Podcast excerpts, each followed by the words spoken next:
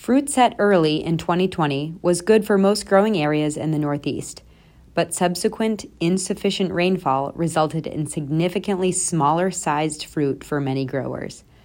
Couple this with the challenges from COVID 19, the shift in marketing channels, and labor needs, and it provides a picture of the obstacles apple growers have faced this year.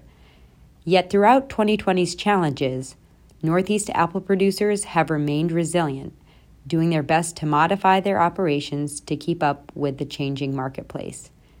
Read more about this year's Northeast apple growing season in this month's issue.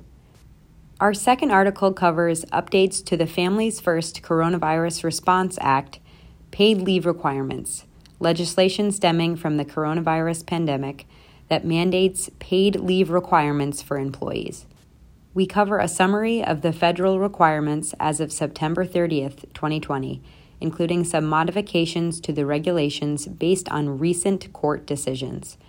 For more information, visit farmcrediteast.com. I'm Heather Hunt, and this is Farm Credit East's Knowledge Exchange Partner.